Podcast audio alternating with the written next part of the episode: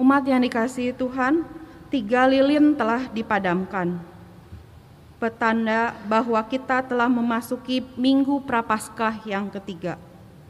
Dengan bangkit berdiri, mari naikkan syukur kepada Tuhan, Sang Anak Domba yang kudus yang telah memikul dosa dunia. Mari berterima kasih kepada Tuhan, Sang Anak Domba yang lembut, yang dengan rela telah menebus hutang besar manusia. Pertolongan kita adalah dalam nama Tuhan yang menjadikan langit dan bumi.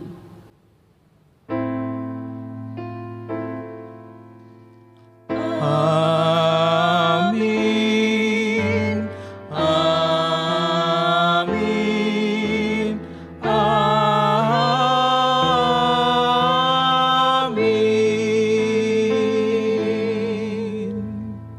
Tuhan beserta saudara. Dan Beserta saudara juga. Silakan duduk. Hidup ke keagamaan di negeri kita ini tampak makin semarak. Segala hal diberi label keagamaan. Sayangnya, hal ini tidak diikuti oleh kehidupan spiritual yang berkualitas.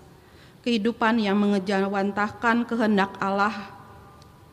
Semaraknya hidup keagamaan ibarat batu cadas dalam air basah di luar, tapi meresap sampai ke dalam. Munafik. Bukannya menata diri sendiri agar semakin taat mengikuti kehendak Allah, kita malah sibuk menilai, bahkan menghakimi hidup keagamaan orang lain. Maka penghukuman sesungguhnya telah menanti. Di minggu Prapaskah ketiga ini, diperdengarkan seruan agar setiap orang segera mencari Tuhan. Melalui tema pertobatan sebagai gaya hidup, kita diajak untuk menata diri dan menghasilkan buah pertobatan. Maka marilah datang kepadanya, mengakui segala kegagalan kita dalam mengikuti kehendaknya, dan memohon ampun atas segala dosa dan kesalahan kita. Jemaat diundang untuk berdoa secara pribadi.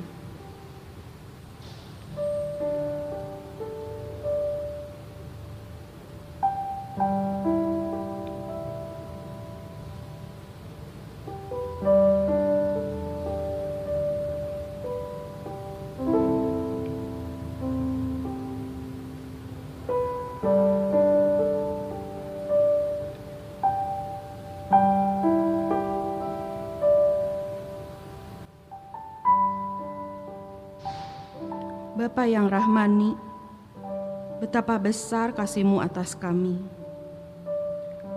Kami yang degil, yang berulang menyakiti Engkau, yang terkadang berjalan jauh meninggalkan Engkau melalui sikap dan perbuatan kami, terus Engkau cintai. Terus Engkau beri kesempatan untuk berbalik, untuk bertobat dari segala pelanggaran kami.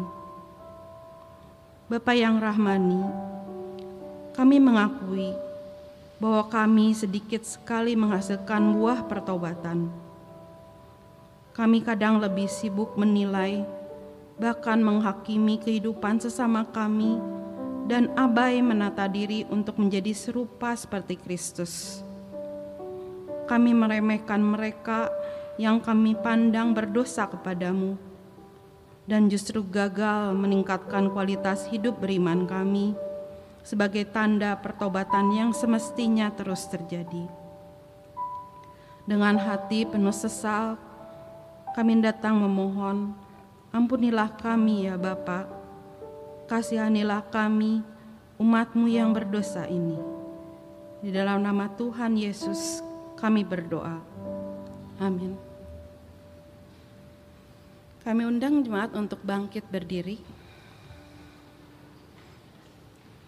Bagi setiap kita telah, yang telah datang kepada Tuhan untuk mengakui dosa dan memohon pengampunan, dengarkanlah berita anugerah dari Tuhan sebagaimana dicatat dalam 1 Petrus 1 ayatnya yang ke-18 sampai 19 yang berkata demikian. Sebab kamu tahu bahwa kamu telah ditebus dari cara hidupmu yang sia-sia, yang kamu warisi dari nenek moyangmu itu, bukan dengan barang yang fana, bukan pula dengan perak atau emas, melainkan dengan darah yang mahal, yaitu darah Kristus yang sama seperti darah anak domba yang tak bernoda dan tak bercacat. Di dalam Kristus engkau telah diampuni. Damai Kristus bagimu. Damai Kristus bagimu juga.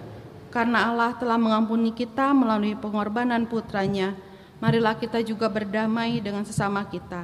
Salam damai bagi kita semua. Kita akan sambut nyanyian tercurah darah Tuhanku. Sebelumnya pro kantor akan mengiring kita untuk mengangkat pujian ini.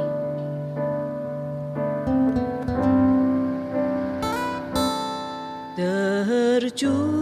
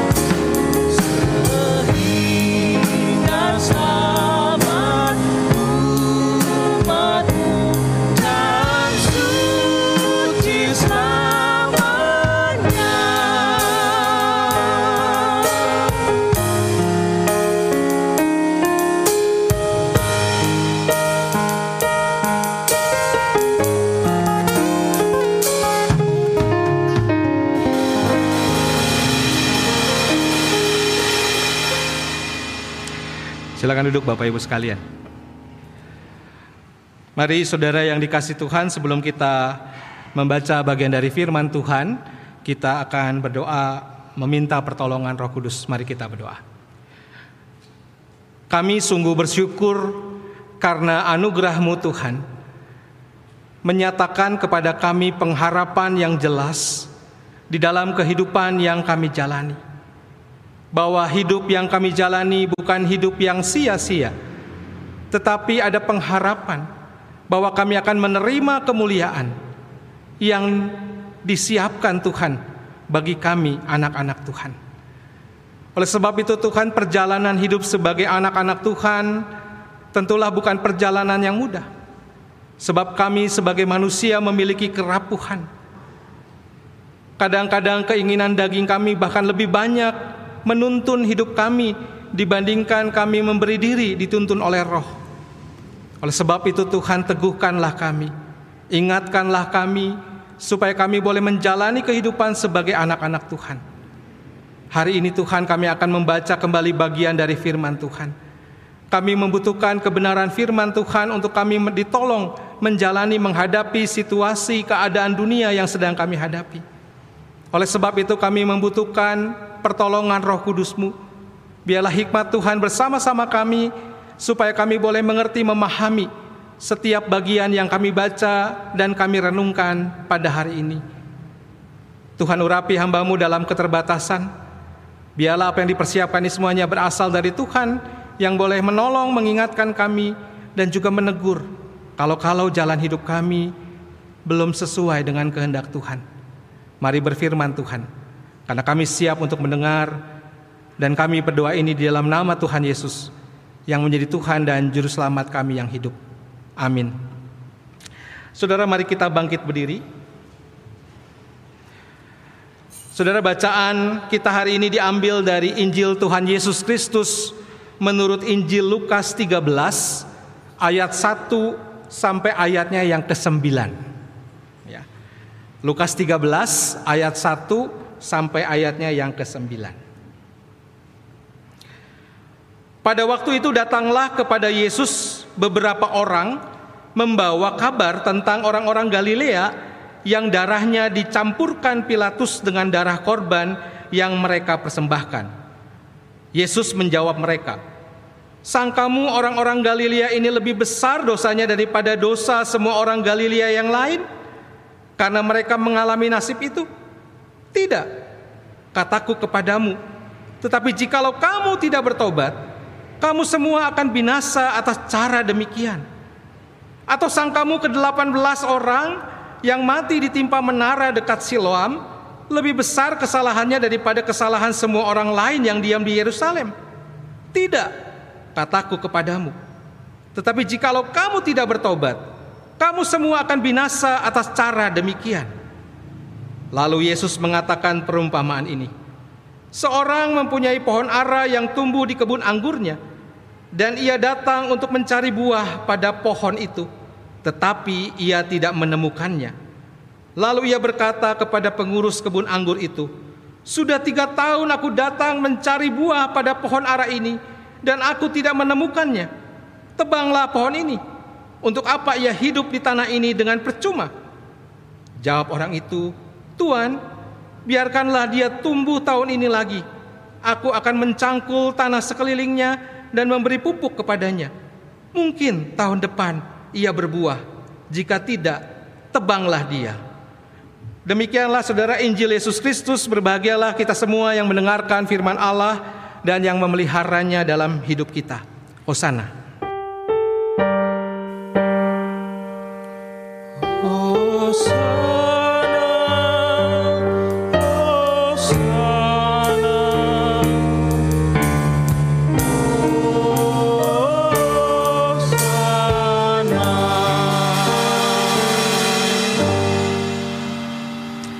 Silakan duduk Bapak Ibu sekalian. Salam sejahtera jemaat yang dikasih Tuhan. Hari ini kita memasuki Minggu Prapaskah yang ketiga di dalam masa raya gereja kita. Nah, Saudara, tema kita adalah pertobatan sebagai gaya hidup, ya. Saudara-saudara kalau lagi di jalan, ketika kita berkendaraan atau mungkin kita lagi lihat-lihat gitu ya. Saudara sering nggak melihat stiker di mobil ya? Nah kalau di mobil ada stiker tulisannya I love Jesus. Kira-kira saudara yakin nggak yang di dalam mobil itu adalah orang Kristen? Yakin nggak? Yakin ya? Kenapa yakin? Karena kalau bukan orang Kristen iseng banget gitu ya, tempel I love Jesus gitu ya. Saudara, sekali lagi yakin nggak kalau ada mobil tulisannya I love Jesus, maka orang di dalamnya, orang di dalam mobil itu adalah orang Kristen. Hanya dengan melihat stikernya. Mungkin bisa ya, gitu ya. Habis kan yang punya mobil pasti nempel I love Yesus kan pasti orang Kristen. Kalau bukan orang Kristen mungkin I love yang lain gitu ya.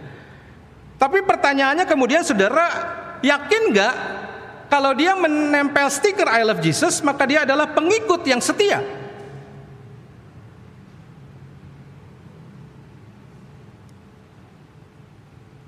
Yakinkah bahwa orang di dalam mobil itu atau pemilik mobil itu adalah pengikut yang setia? Harusnya. Ya. Nah, Saudara, apakah cukup menunjukkan sebuah identitas diri dengan menempel sebuah stiker? Ya. Setelah peristiwa kerusuhan Mei kan banyak juga yang ganti I love Jesus dengan I am yang lain gitu ya. Bukan lagi Kristen.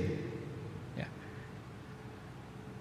Nah, Saudara, minggu ini kita memasuki Minggu Prapaskah 3. Saudara, di dalam liturgi masa raya Paskah, Pa- Prapaskah 3 ini menarik ya. Disebut istilahnya adalah dengan istilahnya Minggu Okuli yang okul, okul itu berhubungan dengan mata.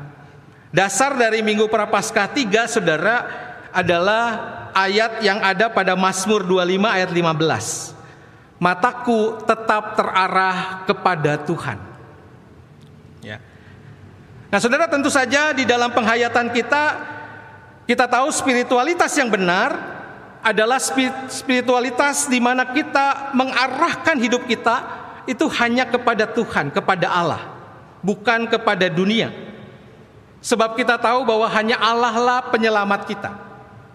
Jadi Minggu Prapaskah 3 itu Minggu Okuli dengan dasar dari Mazmur 25 ayat 15, mataku tetap terarah kepada Tuhan dengan sebuah penghayatan bahwa spiritualitas hidup yang kita jalani tidak ada lagi pandangan lain selain kepada Allah yang menjadi penyelamat kita. Yang kemudian kalau saudara baca di dalam Mazmur 25 ayat 15, kemudian permazmur meneruskannya dengan kata sebab ia mengeluarkan aku dari jaring. Ya. Jadi saudara spiritualitas yang terarah diarahkan pada minggu prapaskah ketiga adalah ketika kita memandang Tuhan sebagai penyelamat hidup kita. Nah, saudara menarik bahwa ungkapan dari pemazmur tersebut lahir juga dari pengalaman hidupnya.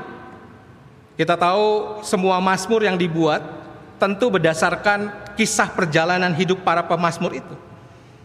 Dan pemazmur dalam Mazmur 25 mencoba memperlihatkan bagaimana pengalaman hidupnya itu di mana Tuhan menyelamatkan ia dari jerat yang mematikan. Bahkan saudara kalau naik sedikit ke ayat 14 itu lebih menarik lagi saudara. Sebab di sana dinyatakan bahwa konteks penyelamatan Allah itu ditempatkan dalam sebuah relasi di mana pemazmur merasakan persahabatan dengan Allah. Saudara kalau baca Mazmur 24 ayat 14 isinya begini. Tuhan bergaul karib dengan orang yang takut akan dia dan perjanjiannya diberitahukannya kepada mereka. Tuhan bergaul karib dengan orang yang takut akan dia. Maka saudara kita menangkap dari teks itu kita tahu bahwa pemazmur saudara mengalami penyelamatan Allah dalam relasinya yang begitu akrab dengan Tuhan. Nah, saudara, oleh sebab itu, ketika hari ini kita di Minggu Prapaskah ketiga membahas tema pertobatan sebagai gaya hidup, maka saudara, makna bertobat seharusnya ditempatkan dalam konteks karya penyelamatan Allah yang dialami umat dalam relasi kasih yang akrab. Ya. Maka itu saudara, dalam relasi kasih yang akrab, umat kemudian diundang menghayati pertobatan, merespon dengan pertobatan anugerah itu. Jadi dalam relasi kasih yang akrab itulah kita menghayati pertobatan kita sebagai anugerah dari Tuhan. Bukan kita yang mengupayakannya. Dalam teologi kekristenan tidak ada kita mengupayakan keselamatan. Teologi Kristen mengatakan kita tidak mampu untuk mendapatkan keselamatan dari dosa kita. Tetapi kemudian kita menghayati ada anugerah Allah. Anugerah itu sesuatu yang tidak seharusnya kita terima tetapi kemudian diberikan kepada kita. Maka konteks perkobatan adalah bukan saya melakukan ini untuk dapatkan keselamatan. Tapi karena saya sudah mendapatkan keselamatan itu, maka sekarang saya merespon, menghargai keselamatan itu yang seharusnya tidak saya dapatkan. Ya. Nah, saudara melalui anugerah Allah tersebut Kemudian umat merespon di situ dengan mata iman tertuju kepada Yesus yang memimpin dalam iman dan yang membawa iman kita kemudian kepada kesempurnaan.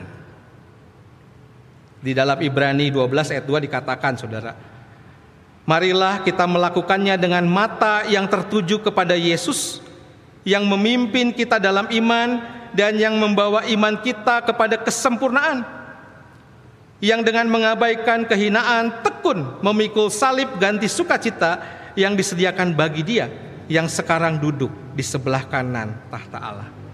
Nah maka itu saudara umat kita semua memandang Kristus ke depan setelah kita mengalami karya penyelamatan dan pertolongan Allah di mana sebelumnya saudara kita semua hidup di dalam belenggu dosa dan mengikuti keinginan daging kita.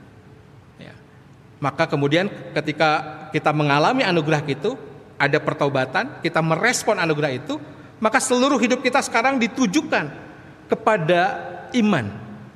Iman itu adalah bagaimana kemudian kita meyakini ada keselamatan dari Tuhan dan saya mau meresponnya dengan baik.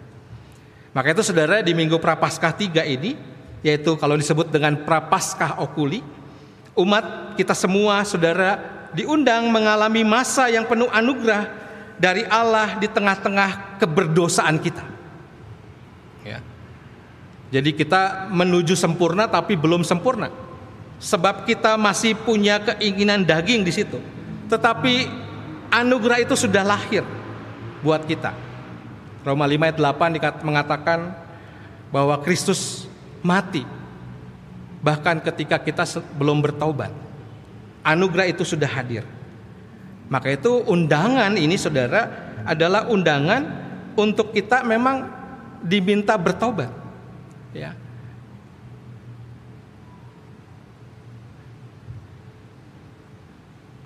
Jadi memang umat diundang untuk bertobat. Mengalami ya pertobatan itu. Nah, Saudara, secara harafiah kata bertobat itu uh, berasal dari kata meto metanoia ya apa sih metanoia saudara metanoia itu saudara pengertiannya pertobatan adalah perubahan dari cara berpikir kita kecenderungan dan tindakan yang melingkupi keseluruhan batin kita intelektual kita moral kita. Dan di dalam kata metanoia ini saudara ini menunjuk bahwa pengertian bahwa pertobatan itu bukan pada perubahan yang secara rahilia atau hanya sebatas ungkapan kata-kata, tetapi pada tingkat kesadaran yang mendalam, sehingga kemudian pertobatan itu menghasilkan sebuah perubahan orientasi dan arah hidup dalam kepribadian seseorang. Ya. Jadi harapannya kalau kita, kalau saya tuh biasanya kalau anak saya berbuat salah, tentu ada hukuman gitu ya. Tetapi kemudian hari itu saya tidak menghukum. Saya mengampuni. Tentunya buat anak saya pengampunan itu harus menjadi sebuah anugerah. Sebab hari itu saya tidak marah, tidak menghukum, tapi mengampuni. Padahal seharusnya saya menghukum atau memarahinya misalnya. Nah, dalam anugerah sukacita itulah kemudian anak saya mestinya merespon. Dengan cara apa? Tidak lagi melakukan apa yang saya anggap salah. Sehingga menimbulkan kemarahan saya sebagai ayahnya. Nah saudara metanoia, metanoia itu bicara soal perubahan yang benar-benar signifikan di dalam kehidupan kita. Ya, di dalamnya saudara eh, ada perubahan yang memang benar-benar berubah. Tentu sebagai manusia kita mengatakan apa mungkin kita bisa berubah? Maka itu saudara kita menyadari bahwa kalau ada perubahan orientasi di dalam pikiran, hati, perasaan tersebut pada hakikatnya saudara itu terjadi karena karya Roh Kudus di dalam hidup kita. Jadi orang yang bertobat itu mendapatkan anugerah keselamatan, tetapi bukan hanya karya keselamatan saja, tetapi juga ada karunia Roh Kudus yang memampukan dia menjadi anak-anak Tuhan. Maka itu sekarang hidup dia bukan lagi dituntun oleh keinginan dagingnya. Rasul Paulus mengatakan hidup kita sekarang dituntun oleh roh, roh kudus. Yang mengarahkan kita menuju kepada yang tadi saya katakan kesempurnaan. Nah saudara makna metanoia dipakai Yesus kemudian dalam bacaan Injil kita hari ini. Saudara dalam Lukas 13 ayat 3 Yesus menjawab kabar tentang penderitaan yang dialami umat Galilea dengan jawaban cukup keras. Ya. Ada kata seru di situ. Tidak kataku kepadamu. Tetapi jikalau kamu tidak bertobat, kamu semua akan binasa atas cara demikian. Ya. Ini kata-katanya cukup keras, saudara. Tidak kataku kepadamu. Tetapi jikalau kamu tidak bertobat, maka kamu semua akan mengalami kebinasaan dengan cara demikian. Nah, saudara, pemahaman ini mewarnai percakapan Yesus dengan beberapa orang yang pada suatu kali ketika Yesus mengajar, mereka datang kepada Yesus dan kemudian memberitakan sebuah peristiwa petaka di mana pada waktu itu tampaknya ada orang-orang Galilea yang sedang mempersembahkan kurban di bait Allah. Lalu kemudian tampaknya juga mereka adalah kelompok pemberontak sehingga Pontius Pilatus pada saat itu mengutus pasukannya untuk membunuh mereka dan mencampurkan darah mereka dengan darah korban yang sedang mereka persembahkan. Nah, terhadap kejadian itu orang-orang datang kepada Yesus untuk meminta jawab. Ya. Kenapa sampai orang-orang itu mesti mengalami peristiwa mengerikan itu? Apakah karena mereka berdosa? Apakah mereka uh, hidupnya tidak benar? sehingga mereka mengalami bencana, mengalami peristiwa petaka seperti itu. Nah, pada saat itu saudara Yesus menolak pendapat umum bahwa seolah-olah kalau manusia mendapat azabnya atau manusia mendapatkan bencana di dalam hidupnya itu karena dosa-dosanya. Itu karena dosa yang dia perbuat. Dan Yesus menjelaskan di situ saudara menurut Yesus Orang-orang Galilea yang dibunuh oleh Pilatus dan 18 orang yang tertimpa menara di dekat Siloam, ada peristiwa lainnya juga yang kemudian dipertanyakan, tiba-tiba kenapa ada orang e, mengalami kecelakaan seperti itu? Yesus mengatakan bahwa orang-orang itu tidak tidaklah lebih berdosa dari orang-orang Galilea lainnya. Yesus mengajarkan di situ bahwa kecelakaan dan malapetaka saudara tidak bisa dijadikan pembenaran bahwa sudah pasti orang itu berdosa. Maka itu Yesus mengatakan dengan keras, tidak. Justru kemudian saudara di situ Yesus memperingatkan dengan keras saudara. Tetapi jikalau kamu tidak bertobat, kamu semua akan binasa dengan cara demikian. Dan ini peringatan ini saudara kalau kita baca tadi muncul dua kali di dalam pembacaan kita dengan dua kasus berbeda tetapi kemudian sama prinsipnya. Mempertanyakan apakah orang yang mengalami bencana itu karena dia berdosa. Yesus mengatakan tidak, ya. Intinya Saudara Yesus mengingatkan para pendengarnya kalau mereka tidak bertobat maka mereka juga akan mengalami kebinasaan. Jangan menghakimi orang yang mengalami penderitaan, kecelakaan karena dosanya. Yesus lebih menekankan bahwa kalau kamu pun tidak bertobat, maka kamu akan mengalami kebinasaan seperti itu.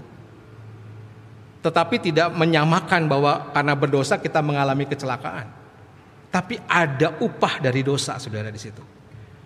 Nah, saudara, bagaimanapun juga, ketika tidak adanya pertobatan, ini akan berbuah kematian, akan berbuah kebinasaan. Dan tentu kita yakini bahwa penyebabnya bukan dari Allah. Sebab pada dasarnya Allah akan selalu memberi kehidupan. Allah akan selalu bertindak baik. Ketika dia menciptakan dunia ini, dia katakan sangat baik. Yang membuat tidak baik bukan Allah menciptakan yang tidak baik, tetapi dosa kemudian membuat apa yang Allah ciptakan menjadi tidak baik. Maka itu saudara di sini dalam konteks bacaan kita Yesus memberi peringatan pentingnya saudara yang namanya bertobat. Nah, oleh sebab itu saudara bisa dikatakan makna pertobatan merupakan proses yang harus kemudian terjadi terus-menerus di dalam kehidupan keseluruhan hidup seseorang, kehidupan kita semua. Saudara kita semua sebagai umat harus bertobat setiap saat dan bukan hanya satu kali atau dalam beberapa momen yang terjadi di dalam kehidupan kita. Kenapa? Karena kecenderungan manusiawi kita saudara bersifat kedagingan dan dikendalikan hawa nafsu duniawi. Setuju nggak Bapak Ibu sekalian? Kenapa tiap minggu mesti ada pengakuan dosa ya? Karena jelas kita tertuduh saudara. Tidak ada yang bisa disembunyikan di hadapan Tuhan. Maka itu dalam liturgi kita menarik. Selalu ada pengakuan dosa. Kenapa? Karena memang kita tidak layak untuk datang memenuhi undangan Tuhan melalui ibadah ini. Hidup kita sering kali mengikuti keinginan daging. Yang Paulus katakan roh memang penurut, tetapi daging lemah. Sudah tahu berdosa, masih dilakukan. Bukankah kita seperti itu, saudara? Sehingga pertobatan itu memang harus berlangsung terus-menerus sepanjang hidup kita. Syukurnya ketika kita baru saja selesai mengakui dosa kita dalam liturgi kita, lalu ada berita anugerah. Mesti berdiri ya. Kenapa? Menyambut saudara berita anugerah itu. Siapa kita tiba-tiba dapat berita anugerah? Bahkan ketika kita belum selesai dengan dosa kita. Maka itu saudara makna pertobatan merupakan proses yang terjadi akan terus menerus dalam keseluruhan hidup seseorang. Ya. Ini akan terus terjadi di dalam hidup kita. Ya. Maka itu saudara hari ini tema minggu ini di minggu Prapaskah 3 kita diajak untuk menjadikan pertobatan itu sebagai gaya hidup.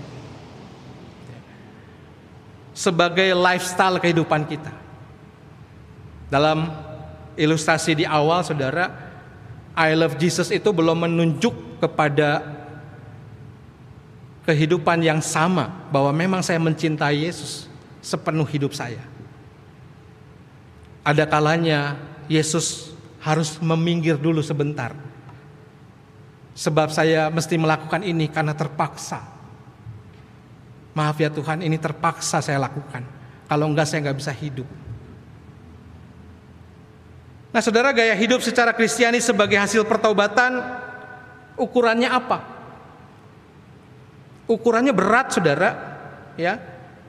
Ketika kita mengalami pertobatan maka di situ kemudian kita mendapatkan karunia-karunia roh.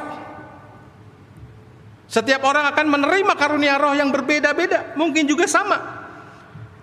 Kenapa mesti menerima karunia roh itu? Sebab karunia roh itulah yang kemudian memberikan kita kemampuan saudara untuk menghasilkan buah roh dalam hidup kita. Apa itu buah roh? Banyak. Galatia 5 ayat 22 23. Saudara baca di situ ya. Kasih, kesabaran, murah hati sampai terakhirnya penguasaan diri. Maka itu saudara kita selalu diundang untuk hidup menampilkan nilai-nilai kehidupan Kristiani melalui contohnya siapa? Nggak ada yang lain. Teladan karya Kristus yang dijiwai dalam seluruh perjalanan kehidupannya selama dia tiga tahun berada dalam dunia ini. Dalam mengikut Tuhan itulah, dalam menampilkan nilai-nilai iman kita itulah kemudian kita terus menggumuli firman Tuhan. Di situlah kemudian kita dihantar untuk terus menerus mengalami yang namanya perjumpaan dengan Kristus. Perjumpaan dengan Kristus harus terjadi setiap hari. Jangan cuma seminggu sekali jam 7.30 sampai 8.30. Setelah itu hidup seakan Tuhan tidak ada, Saudara. Tapi kalau 7.30 hari Minggu sampai 8.30 kita berjumpa dengan Tuhan di situ. Ya. Enggak, tapi harus setiap hari, setiap saat di dalam doa, di dalam pergumulan kita, di dalam pembacaan firman Tuhan, bahkan dalam setiap perjumpaan dengan pekerjaan, studi atau apa pun yang dihadirkan Tuhan, kita harus mengalami terus perjumpaan dengan Kristus itu. Di situlah kemudian umat akan mengalami pembaruan diri dan kemudian kita bisa menjadi tujuan akhirnya serupa dengan Kristus atau yang dikatakan imitatio Christi. Itulah yang disebut dengan pada puncaknya kesempurnaan yang mesti kita upayakan. Dari upaya itulah kemudian nanti terlihat. Seharusnya orang-orang yang mengalami pertobatan sebagai gaya hidup itu akan berdampak saudara dalam kehidupan, dalam setiap perjumpaan yang dihadirkan baik dalam pekerjaan, keluarga, masyarakat, perjumpaan apa pun yang dihadirkan Tuhan. Jadi saudara pondasi terdalam dari pertobatan adalah kesadaran batin yaitu spiritualitas yang mengalami karya pembaruan dari Roh Kudus. Seluruh hidup kita di minggu prapaskah ketiga ini diingatkan terpusat mata kita selalu tertuju kepada Tuhan yang telah melepaskan kita dari jaring jerat itu. Maka ketika saudara berhadapan dengan berbagai situasi, balik lagi, mata kita tertuju kepada Tuhan. Apakah saya harus melakukan ini atau saya menolak ini? Nah, saudara, maka itu proses untuk menjadi sempurna memang tidak mudah. Sebab memang kita harus membiarkan diri kita dituntun oleh Roh Kudus. Kita harus memperjuangkan kesempurnaan itu di dalam Tuhan. Maka itu ada beberapa poin saudara. Ya, bahwa orang percaya dan jemaat yang dipenuhi Roh Kudus itu terpanggil untuk menjadi sempurna dengan cara apa? Gak ada cara lain saudara. Dengan cara belajar memberi diri dipimpin oleh Roh. Ya. Belajar dipimpin oleh Roh. Dan memperjuangkan ketika Roh itu berkata tidak. Anda tidak boleh melakukan ini. Nah orang yang dipimpin oleh roh kudus tidak serta-merta memang tahu segala kebenaran saudara. Tetapi kemudian dia punya dasar untuk memberi diri dipimpin oleh roh masuk ke dalam seluruh kebenaran untuk bisa mendengarkan firman-Nya. Orang yang dipenuhi roh, saudara-saudara tidak seketika menjadi ciptaan baru memang di dalam hidupnya. Melainkan kemudian mendapatkan pertolongan roh yaitu ketekunan untuk setiap hari dia memberi diri dipimpin roh menjadi ciptaan yang baru itu. Jadi nggak langsung, tapi kok kita bisa jadi punya ketekunan. Ya. Dan orang yang dipenuhi roh tidak dengan sendirinya meninggalkan seluruh kehidupan dagingnya. Keinginan daging itu terus berjalan bersama di dalam kehidupan kita. Tapi saudara orang yang dipimpin roh, dia punya landasan untuk belajar memberi dipimpin roh untuk bahasa saya itu memergoki. Ya. Bukan memanipulatif, tapi memergoki keinginan dagingnya. Kemudian dia belajar memperjuangkan untuk membuang keinginan daging itu dan belajar terus menumbuhkan buah roh karena dia mau dipimpin oleh roh. Dan keduanya itu saudara yang namanya keinginan daging, keinginan roh itu ada dalam diri kita seperti berperang di dalam diri kita kayak kata Paulus tuh. Tapi tetap tidak bisa ada bersama. Keduanya bertentangan. Dan di situlah kemudian kita memilih mau ikut keinginan daging atau saya mau dipimpin oleh roh. Untuk bisa beralih dari keinginan daging dipimpin roh itu perjuangannya tidak mudah. Butuh ketekunan, butuh penguasaan diri. Maka Petrus dalam dua Petrus mengatakan kalau udah punya iman nggak bisa berhenti di iman. Harus menambahkan ketekunan. dalam ketekunan penguasaan diri. Ya, supaya kita menjadi sempurna bisa seperti imitatio Kristi di dalam hidup kita. Nah, orang percaya saudara yang tidak memberi dirinya dipimpin oleh Roh Tuhan itu pasti katanya akan selalu melakukan yang tidak dikendakinya. Sebenarnya dia tahu melakukan ini itu salah. Tetapi karena tidak dipimpin oleh roh, ya sudah dia akhirnya melakukan meskipun dia tahu salah. Nah saudara hanya dengan memberi diri dipimpin oleh roh secara sadar, jadi secara sadar saya mau dipimpin dituntun oleh roh, pada saatnya kita yang percaya dimampukan untuk menempuh proses kesempurnaan itu. Kesempurnaan di dalam Tuhan. Nah, Saudara dalam rumusan lain, kita yang sudah diselamatkan kemudian terpanggil kalau Saudara membaca dalam Efesus 4 terpanggil untuk bertumbuh dalam segala hal ke arah Kristus sampai mencapai tingkat kepenuhan Kristus. Jadi pertobatan sebagai gaya hidup itu bukan oke okay, mulai sekarang saya mau bertobat ya. Apalagi sekarang dipandu dengan 40 hari berpuasa. Setelah 40 hari ya udah gitu ya, lewat, nggak ada lagi mengupayakan. Enggak, pertobatan itu memang harus mencapai tingkat kepenuhan Kristus. Kesempurnaan ini dilihat dalam kategori prosesnya. Bukan akhirnya, tapi prosesnya. Ya. Dari situlah kemudian kita tahu kategori capaiannya. Kesempurnaan di dalam Kristus itu saudara apa? Yang namanya itu dalam tulisan surat Paulus adalah kesenantiasaan. Apa yang sering jadi kesenantiasaan itu? Doa senantiasa, syukur senantiasa, sukacita senantiasa, terus mau mendengarkan perkataannya melalui pembacaan firman Tuhan atau melalui ibadah eh, yang uh, diikuti dan juga kemudian dia mengembangkan karunia-karunia talenta yang Tuhan berikan di dalam hidupnya. Itu prosesnya Saudara. Maka itu Saudara jemaat yang mendapatkan surat Petrus 1 dan 2 Petrus itu adalah jemaat yang mengalami penderitaan. Mereka ditangkap, dianiaya, bahkan dibunuh. Tetapi kemudian mereka tetap hidup dalam syukur senantiasa. Sebab mereka meyakini bahwa ada kemuliaan yang Tuhan sediakan buat saya. Itulah titik dari kesempurnaan saudara. Ketika mereka bisa doa senantiasa, syukur senantiasa, sukacita senantiasa, bahkan di tengah penderitaan sekalipun.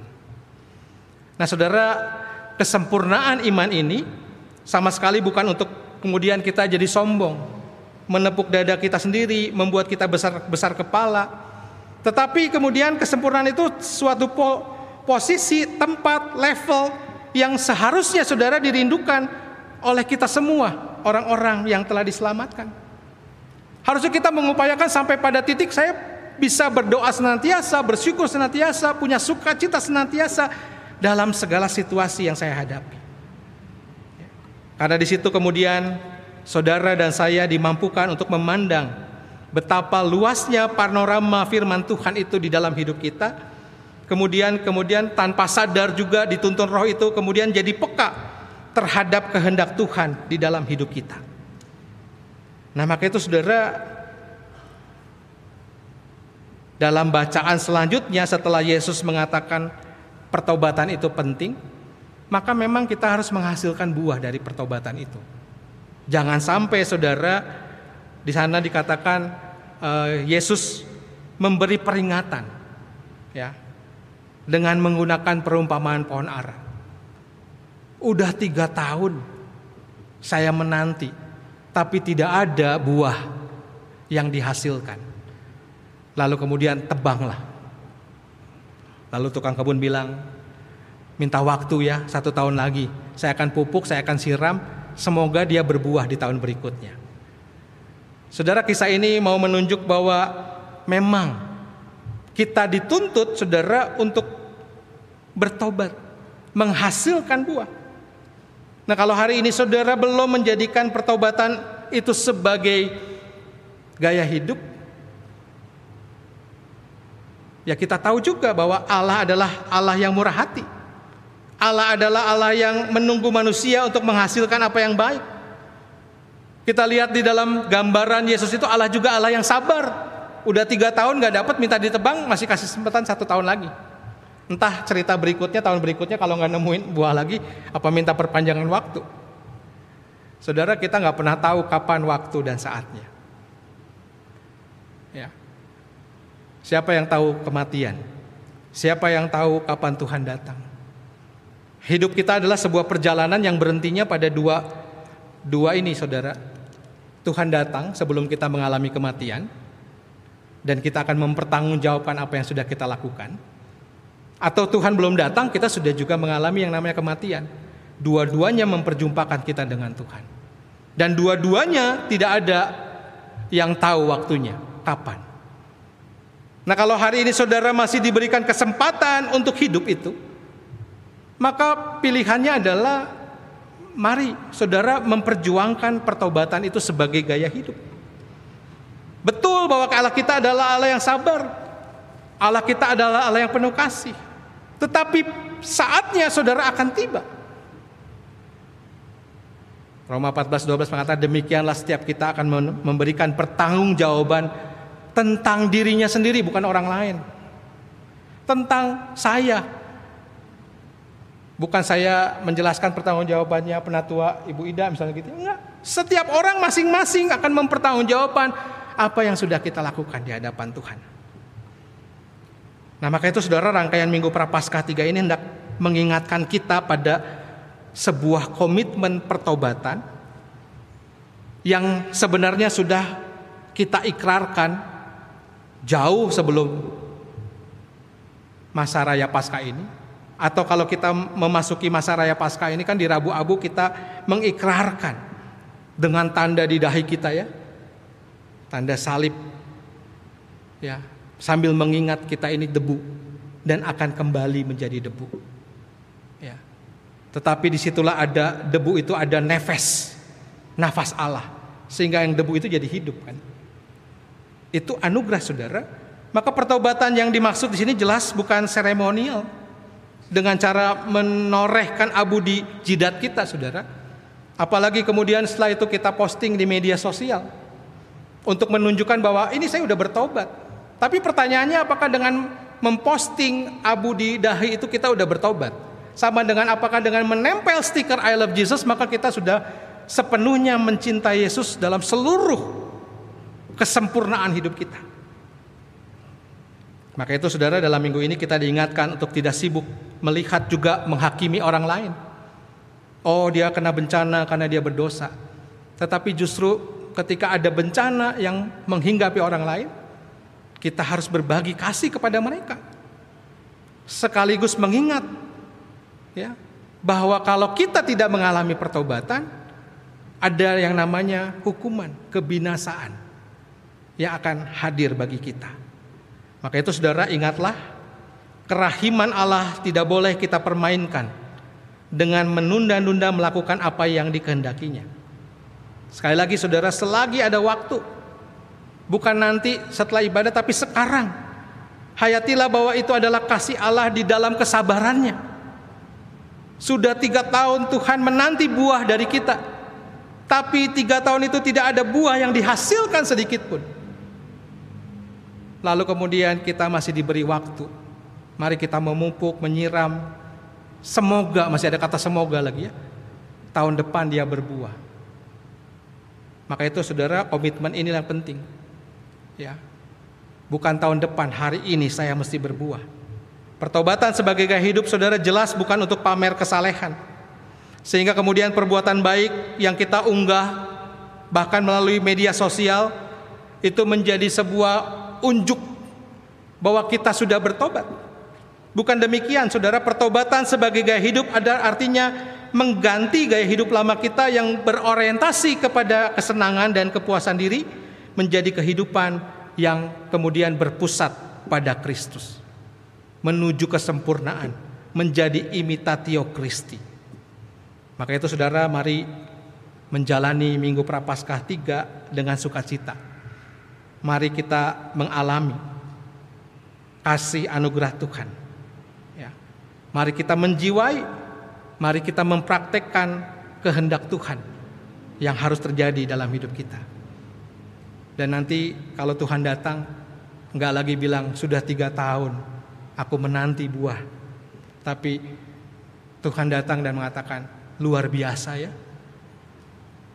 Ternyata kita semua sudah berbuah dan sangat lebat. Lalu Tuhan bilang apa?